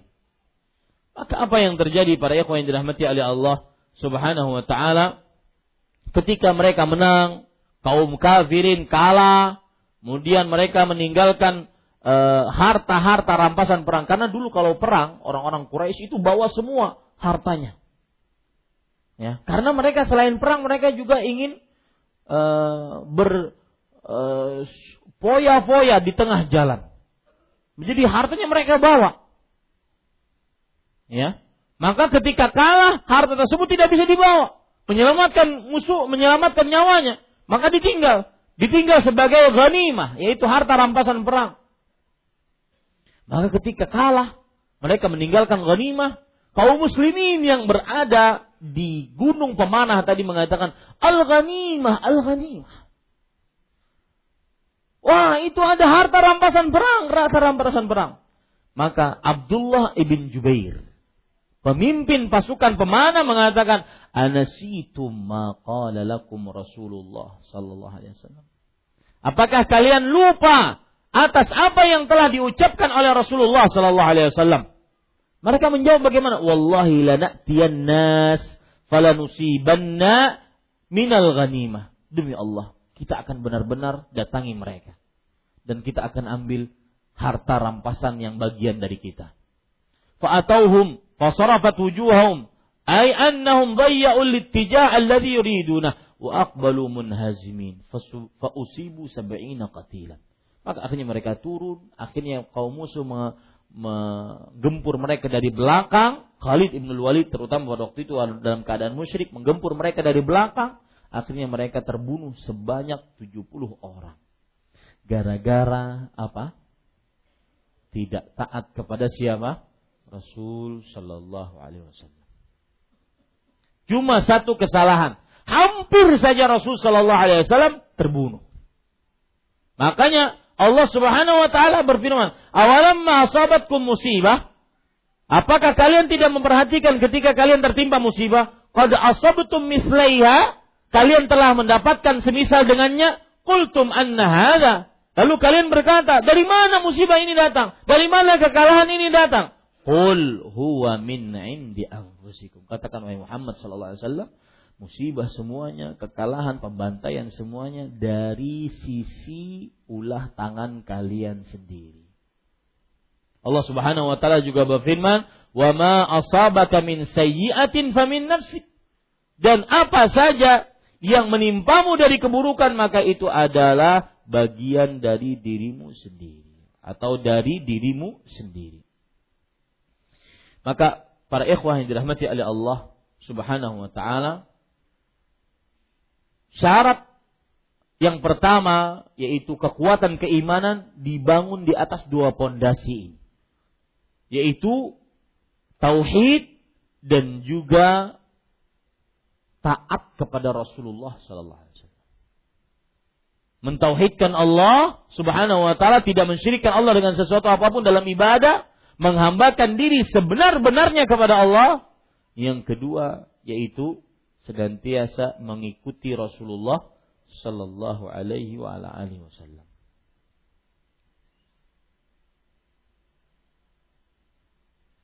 Lihat Perhatikan para ikhwan yang dirahmati oleh Allah Subhanahu wa taala.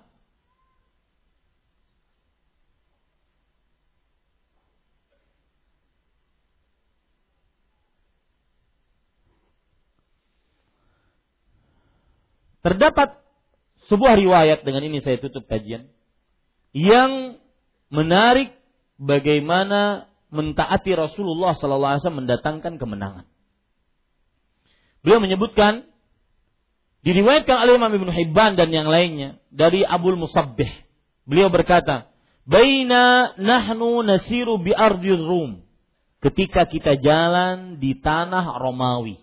Romawi agamanya apa? Nasrani. Fi ta'ifatin 'alaiha Malikun Malik ibnu Abdullah al-Khas'ami. Yang pada waktu itu memimpin pasukan adalah Malik bin Abdullah Al-Khas'ami. Iz marra Malik bi Jabir bin Abdullah wa huwa yamshi yaqudu bi ghalalihi. Faqala lahu Malik ay Abdullah irkam irkab faqad hamala hamalakallah. Lalu setelah itu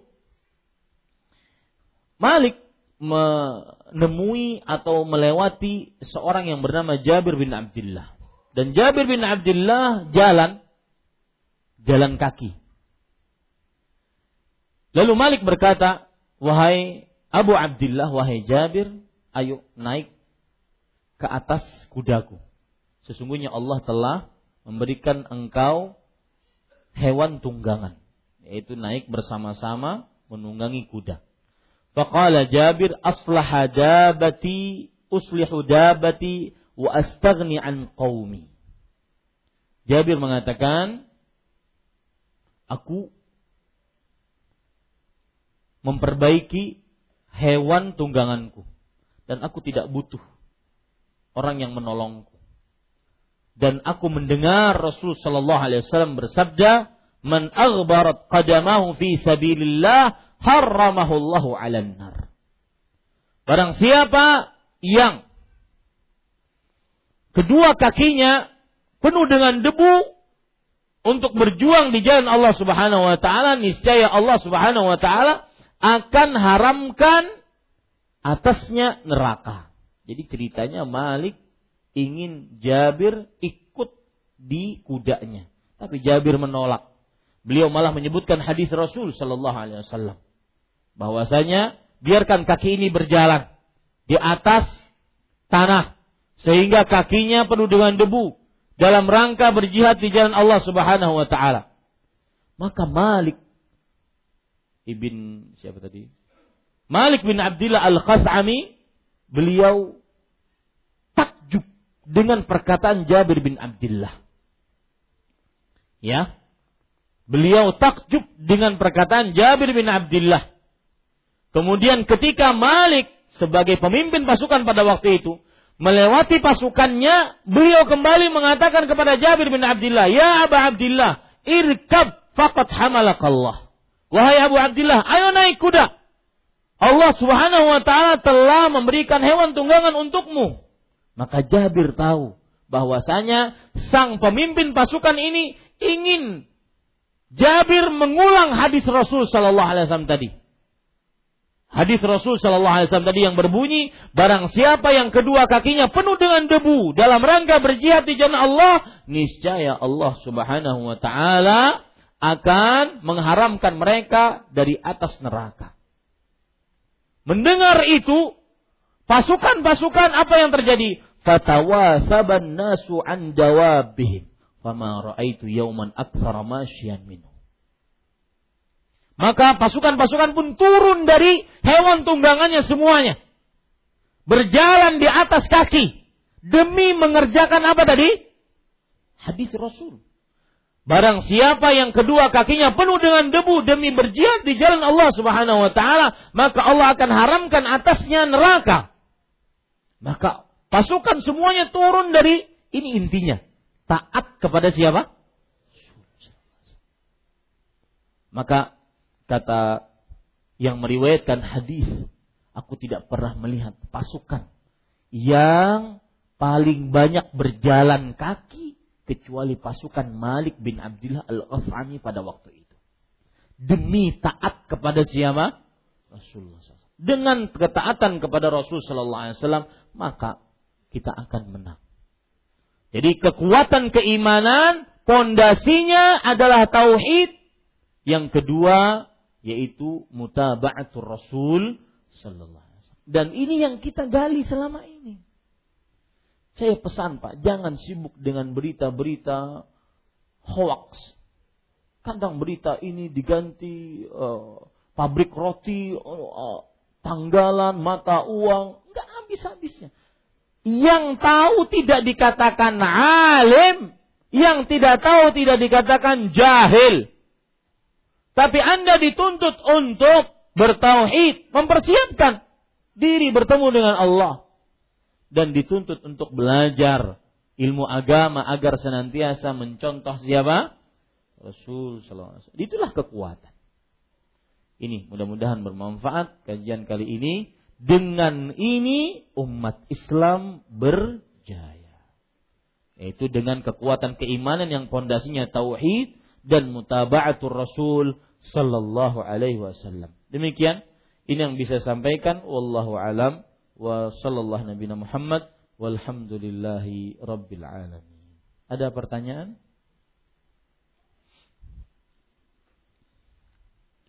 Mohon penjelasannya sebagian kaum muslimin setelah sholat fardu berjamaah membaca istighfar, berzikir lalu mau melaksanakan sholat ba'diyah. Lalu mau melaksanakan, apakah apabila kita ingin melaksanakan sholat ba'diyah kita harus berpindah tempat dari sholat fardu tersebut? Maka jawabannya tidak harus tetapi disunnahkan. Ya. Rasulullah SAW pernah bersabda, apakah seseorang tidak sanggup untuk beralih ke samping kanan, samping kiri atau ke belakang atau ke depan. Ini menunjukkan bahwasanya dianjurkan seseorang untuk berpindah tempat, tetapi tidak harus. Wallahu alam. Minta tolong jelaskan perbedaan kafir dan musyrik. Kafir setiap yang kafir musyrik. Tidak setiap yang musyrik kafir. Kafir adalah orang yang tidak beriman kepada Allah. Musyrik adalah orang yang mensyirikan Allah Subhanahu wa taala. Orang kafir bisa saja dia tidak bertuhan. Tidak bertuhan, tidak mempercayai Allah, tidak mempercayai adanya Allah. Ini orang kafir, ateis kafir. Orang musyrik dia mempercayai adanya Allah tapi dia syirikkan Allah dengan sesuatu. Itu bedanya antara kesyirikan dengan kekafiran. Dan di dalam beberapa ayat Allah Subhanahu wa taala menggabungkan antara kesyirikan dengan kekafiran. Jadi ada bedanya antara kekafiran dengan kesyirikan. Wallahu alam. Kenapa setiap sholat selalu menguap hampir setiap rakaatnya, padahal tidak mengantuk? Maka jawabannya ada hadis Rasul Shallallahu Alaihi Wasallam bahwasanya itu adalah gangguan syaitan, ya Rasul sallallahu alaihi wasallam bersabda, "Idza adzana al-muadzinu adbara syaitanu wa lahu duratun hatta la yasma'at ta'zin." Jika seorang muadzin mengumandangkan azan, maka syaitan lari, kabur dan dia membuat kentut yang besar. Durat itu kentutnya ganal. Sampai tidak mendengar azan ya bukan berarti yang kentutnya ganal syaitan. Ya sampai tidak mendengar azan. Faiza intaha akbala jika telah selesai dia datang lagi. Faiza uqima jika telah diikomahkan sholat maka dia kabur lagi. Jika telah selesai komat maka dia datang lagi.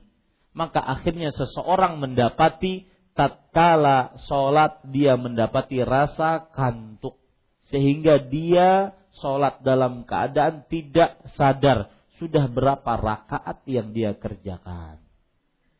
Ya, itu adalah hadis Rasul maknanya seperti itu wallahu a'lam. Maka bagaimana solusinya Ustaz? Solusinya yang pertama yaitu ikhlaskan niat. Yang kedua pahami apa yang dibaca tatkala sholat. Dimulai takbiratul ihram sampai salam pahami. Dan saya berikan PR untuk diri saya pribadi dan juga Bapak Ibu saudara-saudara sekalian. Coba mungkin sepekan, dua pekan ini kita punya target. Saya harus paham apa yang saya baca, semua yang saya baca di dalam sholat. Coba.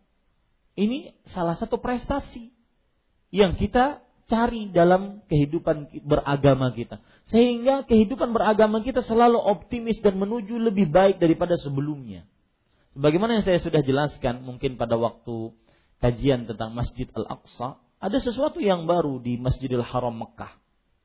Itu ada terjemah khutbah Jumat langsung bagi orang-orang tuna uh, tunarungu dengan bahasa isyarat. Ini belum ada sebelumnya. Tahun yang lalu saya belum pernah lihat di tempat itu. Berarti menuju yang lebih baik. Maka begitulah sikap seorang muslim. semakin hari semakin baik. Orang bisa karena biasa. Maka biasakan yang baik-baik. Allahu alam. Apakah diperbolehkan kita eh, kemudian juga eh, yang ketiga tadi kiatnya ikhlaskan niat, kemudian yang kedua pahami apa yang dibaca, yang ketiga adalah kalau seandainya memang ngantuk benar-benar ngantuk maka pada saat itu seseorang bertawud ya mengucapkan a'udzubillahi minasyaitan ar-rajim karena itu dari syaitan. Allahu a'lam.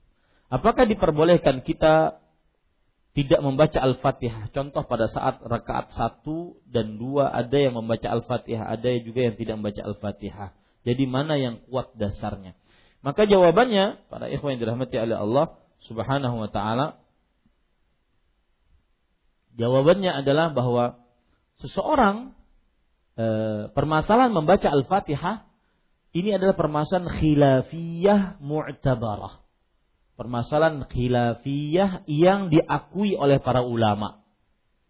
Karena permasalahannya sudah dibicarakan oleh para ulama dulu dari mulai uh, imam-imam yang empat dari imam-imam ahlu sunnah. Ada pendapat yang mengatakan makmum tidak baca al-fatihah sama sekali. Ada pendapat yang mengatakan makmum baca al-fatihah setiap rakaatnya. Salat apa pun. Dan ini pendapat jumhur dan ini pendapat kuat karena Rasul Shallallahu Alaihi Wasallam bersabda, la salata liman lam yaqra bi fatihatil kitab. Tidak sah salat seseorang bagi yang tidak membaca surah Al-Fatihah. Tetapi ada pendapat yang lebih rinci dari ulama-ulama peneliti di antaranya Imam Qayyim, di antaranya eh apa di antaranya Imam Al-Bani rahimahullah bahwasanya jika imam mengeraskan bacaan Al-Fatihahnya maka makmum cukup mendengarkannya. Dan jika imam tidak mengeraskan bacaan Al-Fatihahnya, maka makmum membaca Al-Fatihah.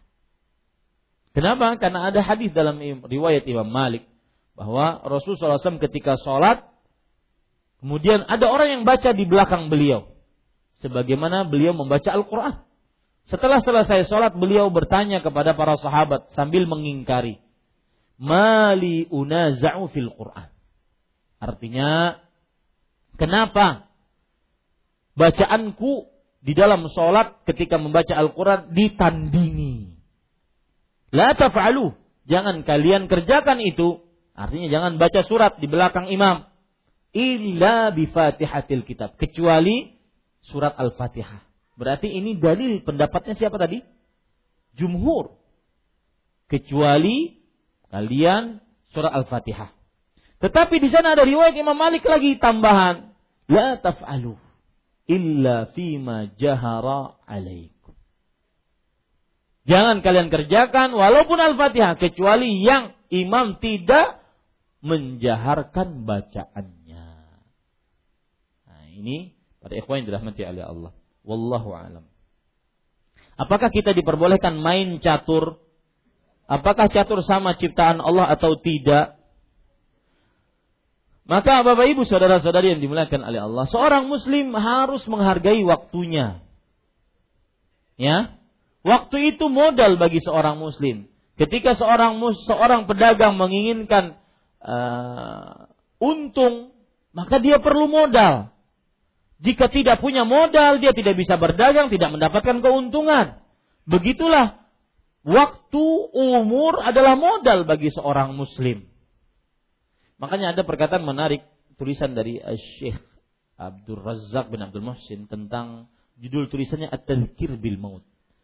Peringatan tentang kematian. Beliau mengatakan kematian adalah pembeda antara kehidupan dunia dengan kehidupan akhirat. Kemudian beliau mengatakan kematian adalah pemutus amal. Pemutus amal. Orang sudah mati tidak bisa memperbanyak amal soleh. Tidak bisa beristighfar atas dosa. Nah ini para ikhwan yang dirahmati. Makanya al-waktu ra'su malil muslim. Waktu umur itu adalah modal hidup bagi seorang muslim. Maka main catur membuang-buang waktu dan para ulama ya mengkategorikan main catur sama dengan main uh, dadu dan main dadu diharamkan dalam Islam. Ya. Main catur kemudian ada baterai di sini, baterai di sana. Dua itu zulumat fawqa Kegelapan di atas kegelapan. Main caturnya gelap, kemudian menyakiti telinga gelap. Mau-maunya dicubit di sini, di sini, wah, di bibir. Semakin banyak semakin rame. Alhamdulillah. Ya. Coba main waktu main caturnya digunakan untuk bertasbih, bertakbir, bertahmid, membaca Al-Qur'an, menghafal Qur'an, memahami apa yang dibaca di dalam sholat lebih bermanfaat. Wallahu alam. Dan hukumnya haram. Kita dalam masjid lalu wudhu karena batal. Setelah wudhu lalu masuk masjid, apakah kita sholat sunnah tahiyatul masjid atau kita mendengarkan ceramah yang mana yang lebih utama? Maka jawabannya masjid ketika seseorang keluar dari masjid dan termasuk keluar dari masjid adalah kamar mandi, maka berarti dia setelah itu wajib untuk tahi, uh, atau sangat dianjurkan untuk tahiyatul masjid. Karena Rasul sallallahu alaihi wasallam bersabda, "Idza dakhala ahadukumul masjida fala yajlis hatta yusalli raka'atain." Jika salah seorang masuk ke dalam masjid, maka janganlah dia duduk sampai dia sholat dua rakaat. Nah orang tadi meskipun dia sudah di masjid lama, kemudian karena batal dia berwudu di tempat wudu yang itu di luar masjid.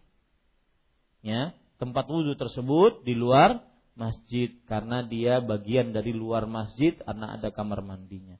Allahu a'lam. Assalamualaikum Waalaikumsalam. Bagaimana jika air kencing keluar sedikit setelah kencing? Lalu air kencing mengenai celana Apakah celana itu harus diganti atau dengan cara berwudu? Maka jawabannya Jika memang benar-benar terkena najis harus diganti.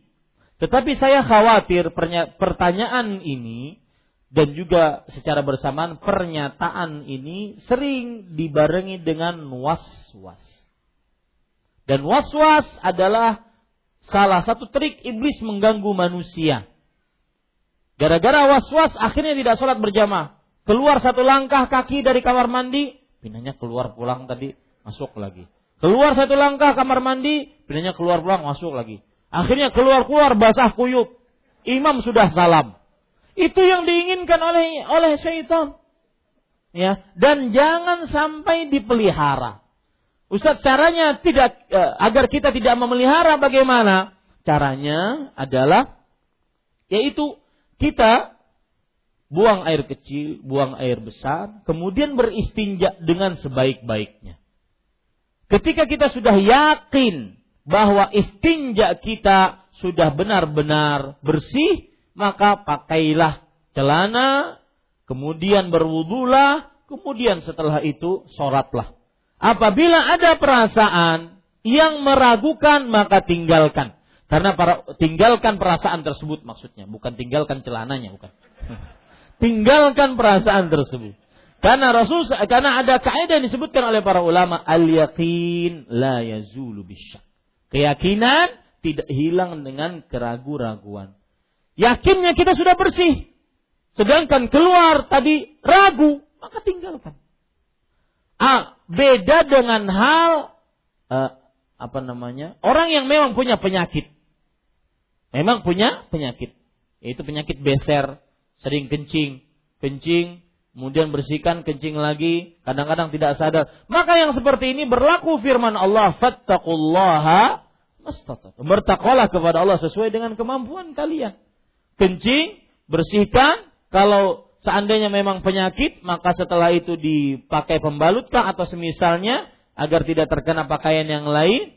Kalau tidak ada, tidak mengapa juga, sholatlah seperti biasa. Meskipun ya air kencing tersebut mengalir di atas paha orang tersebut. Ya, jadi jangan digubris. Kalau kita sudah yakin, jangan digubris. Dan ini Pak, saya pesan, ini penyakitnya bukan penyakit ahli maksiat. Ini penyakitnya ahli ibadah. Imam Luqayyim menjelaskan bahwa manusia itu diganggu oleh syaitan dari dua sisi. Jika syaitan melihat Seseorang kuat ibadahnya, tidak mungkin dia diganggu dengan syahwat, nggak mungkin. Syahwat yang melalaikan. Dia diganggu dengan ibadah itu sendiri. Contoh, dia lebih sholat sunnah dibandingkan memenuhi panggilan ibunya. Sebagaimana yang terjadi kepada Juraij di zaman di zaman eh, disebutkan dalam hadis riwayat Bukhari. Ahli ibadah. Dia berpikir ketika dipanggil ibunya, ya Juraij, wahai Juraij sini, wahai Juraij sini. Dia berpikir di dalam dirinya, panggilan ibuku atau tetap sholat? Oh, saya kan sekarang mengerjakan sholat. Allah lebih tinggi kedudukannya dibandingkan ibu saya. Maka dia terus sholat. Ini penyakit ahli ibadah. Sama juga rasa was-was. Saya pernah, Pak, waktu itu di Arab Saudi. Rasa was-was ketika tahiyat. Ya. At-tahiyat. Ali benar. At-tahiyat. Imam kan terus baca. Ya, dia dari dari pertama tahiyat, tahiyat, tahiyat nggak selesai selesai. Dan mengganggu orang di samping, subhanallah. Ya, at-tahiyat. Ketika imam sudah selesai, assalamualaikum warahmatullah, assalamualaikum warahmatullah. Karena dia tidak selesai bacaannya, nangis. Ya, ini sama dengan orang-orang yang uh, ketika takbir atau ihram kada rasuk-rasuk. Allah terjadi Allah. Berkali-kali tidak jadi. Kapan jadinya? Ketika imam sudah ruku. Itu pun takutan ketinggalan rakaat. Bukan karena pas.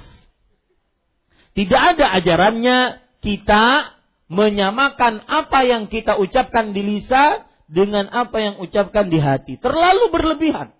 Pokoknya pian kalau sudah ber ya maka angkat takbir.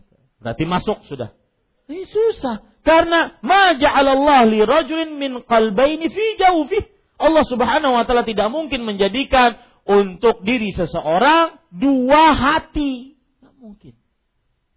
Ya ini para ikhwan yang dirahmati oleh Allah Subhanahu wa taala. Itu penyakit was-was. Bahkan saya pernah punya pengalaman juga. Waktu itu saya menjadi tenaga pembantu penerjemah di musim haji di Masjid Quba. Waktu itu kita bersama Syekh Ibrahim bin Amir Ruhaili. Beliau waktu itu kedatangan seorang jamaah dari Maroko. Dan jamaah ini membawa anak laki-lakinya yang ada pada waktu itu juga. Jamaah ini bertanya, Syekh, tolong beri kami fatwa. Ini anak kami bagaimana? Kenapa anaknya Pak? Saya mendengar waktu itu di samping beliau. Anak kami ini punya rasa was-was yang sangat tinggi. Bagaimana rasa was-wasnya? Setiap kali dia sholat, kita harus jaga di samping dia. Karena setelah selesai salam, sholat, dia akan bertanya kepada kita. Bah, tadi ulun sudah sholatkah? Padahal baru salam sholat. Ini kalau rasa was-was yang dipelihara akan memiliki perubahan-perubahan sikap yang sangat luar biasa. Makanya pada ikhwan yang dirahmati oleh Allah Subhanahu wa taala, pertanyaan dan pernyataan itu jangan sampai dipelihara, jangan sampai dihiraukan. Buat yang yakin, setelah itu tinggalkan yang meragukan. Da'ma yaribuk ila ma la yaribuk kata Rasulullah SAW. Tinggalkan yang meragukanmu kepada sesuatu yang tidak meragukanmu. Allahu a'lam. Apakah jika kita beribadah dan berdoa kemudian meminta dimurahkan rezeki, minta keturunan atau minta kesehatan termasuk minta dunia, bagaimana doa yang benar? Jazakallahu khairan. Maka jawabannya, berdoa minta rezeki bukan berarti uh, min, termasuk minta dunia, tidak. Boleh minta rezeki. Berdoa apa pun yang kita inginkan dari Allah boleh. Maka mungkin pertanyaan di sini, kalau seandainya saya bersedekah, ingin agar harta lebih banyak, bolehkah? Maka jawabannya jangan begitu niatnya. Niatnya bersedekah karena Allah. Kemudian berdoa kepada Allah Subhanahu wa taala bahwa ya Allah tadi saya bersedekah, luaskan rezeki saya. Ini namanya bertawassul dengan amal saleh. Boleh.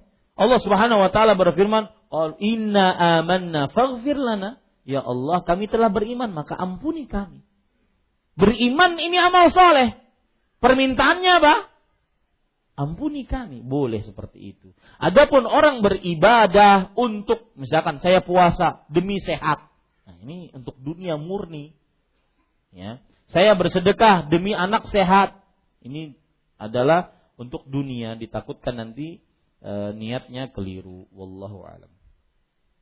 Apakah membaca surah Al-Kahfi pada malam ini hadisnya ha, pada malam hari hadisnya lemah? Surah Al-Kahfi hadis yang sahih dibaca hari Jumat.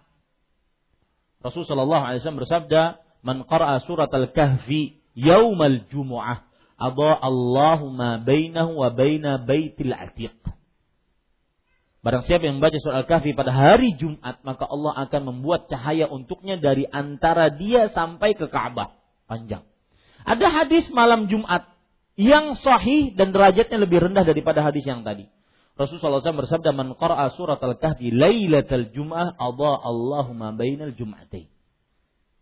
Barang siapa yang baca surah al-kahfi pada malam Jumat, maka niscaya Allah Subhanahu wa taala akan memberikan cahaya untuk dia yang panjangnya seperti orang berjalan dari satu Jumat kepada Jumat selanjutnya, satu pekan. Nah, coba pian berjalan batis dari Banjar ke mana tuh? Sepekan. Sampai mana? Ya. Hah? Tanjung. Itu samut berjalan katanya. Ya, jauh lagi. Ya, sepekan. Maka pada saat itu begitulah cahaya orang yang baca surah Al-Kahfi. Adapun setiap malam saya belum tahu riwayatnya. Apakah suami berkewajiban menasihati mantan istrinya yang sudah dicerai? Gasan apa?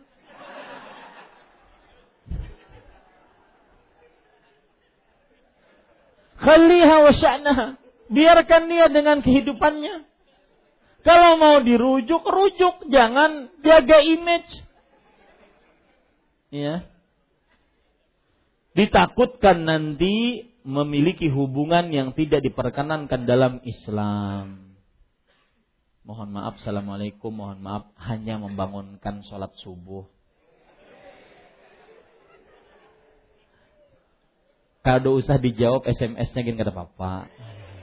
Nah, Baik. Uh, para ikhwan yang dirahmati Allah sebelum kajian ditutup, saya ingin menyebutkan permintaan dari kita di Banjarmasin. Saya ingin menjelaskan sesuatu. Di Banjarmasin, dakwah atau di sebuah kota, dakwah itu memiliki beberapa komponen. Di antaranya seperti di samping kita ini Islamic Center yang nanti akan menjadi sekolah yang berbentuk full days atau sekolah-sekolah Islam yang berbasis Islam. Entah itu pendidikan anak usia dini, entah itu SD dan semisalnya. Kemudian Islamic Center ini kegiatan-kegiatannya kegiatan yang e, sifatnya sosial. Makanya nanti ada khitanan, nanti ada donor darah, ada pembagian zakat, ada e, jual beli eh, apa sembako murah, ada kurban dan semisalnya. Itu yang melakukan adalah Islamic Islamic Center. Kemudian di kota itu ada juga harus ada juga komponen dakwah yaitu media. Dan alhamdulillah kita di Banjarmasin ada media, ada radio Gema Madinah yang kalau sampai ke mana itu? Sebelah sana ke mana? Marabahan sampai yang eh, bukan sebelah sana. E, ke Kayu Tangi dan selanjutnya itu sampai. Alhamdulillah. Kalau keluar kota sampai ke mana? Kandangan mungkin sampai. Alhamdulillah. Di Banjarmasin sendiri pun ada dakwah sunnah. Yang mereka bergerak dengan perbuatan-perbuatan tentang dakwah. Buat buletin, video kajian, kemudian streaming-streaming yang sekarang dinikmati oleh kaum muslimin yang tidak bisa berhadir di masjid, audio, video, membuat video-video kajian, kemudian e, siaran roja live, ya dulu juga ada siaran hang live yang dinikmati oleh kaum muslimin dan itu adalah komponen dakwah yang harus kita support, harus kita bantu. Kemudian juga nanti ada pesantren.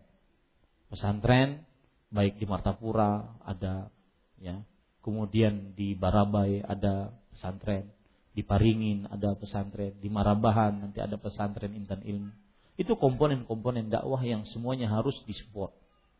Dan saya mengungkapkan seperti ini, maka perhatikan komponen-komponen dakwah ini, terutama untuk dakwah sunnah dan juga radio-radio yang tidak lihat yang hadir mungkin ratusan, oke, okay, yang hadir di masjid ini ratusan. Tetapi yang di luar sana yang mengambil bola dari radio, mendengarkan via streaming, mereka juga mendapatkan manfaatnya. Maka mereka perlu bantuan. Ya, yang paling sulit dalam media-media seperti ini adalah operasional. Itu biaya listrik, biaya ini, biaya itu dan semisalnya. Nah, mudah-mudahan kaum muslimin bisa memperhatikan komponen-komponen dakwah ini Islamic Center perlu dibantu apa dan itu semua adalah bantuan yang utama. Kenapa? Karena sistemnya penyebaran ilmu agama. Dan dia termasuk amal jariah. Lihat masjid ini yang membangun. Ya. Kaum muslimin yang membangun. Terutama Ayahanda Haji Hamzah Hafizahullah Ta'ala. Berapa banyak yang beliau keluarkan untuk masjid ini. Semoga amalan beliau diterima oleh Allah SWT. Dan juga bapak-bapak, pak haji-pak haji yang lain yang tidak perlu saya sebutkan mudah-mudahan lebih ikhlas kalau tidak disebutkan. Karena masih hidup ya. Bukan saya mendoakan untuk mati ya. Karena masih hidup.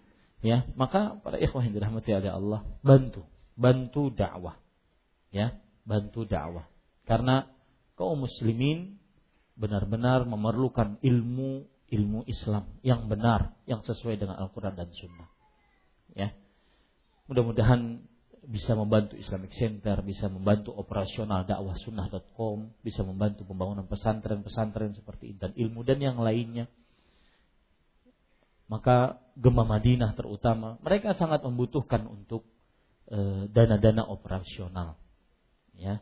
Dan mudah-mudahan ini bermanfaat, sisihkan. Sisihkan sedikit rezeki kita demi sebuah ilmu yang tersebar. Dulu ulama mengatakan yamutul alim wa yabqa kitabu.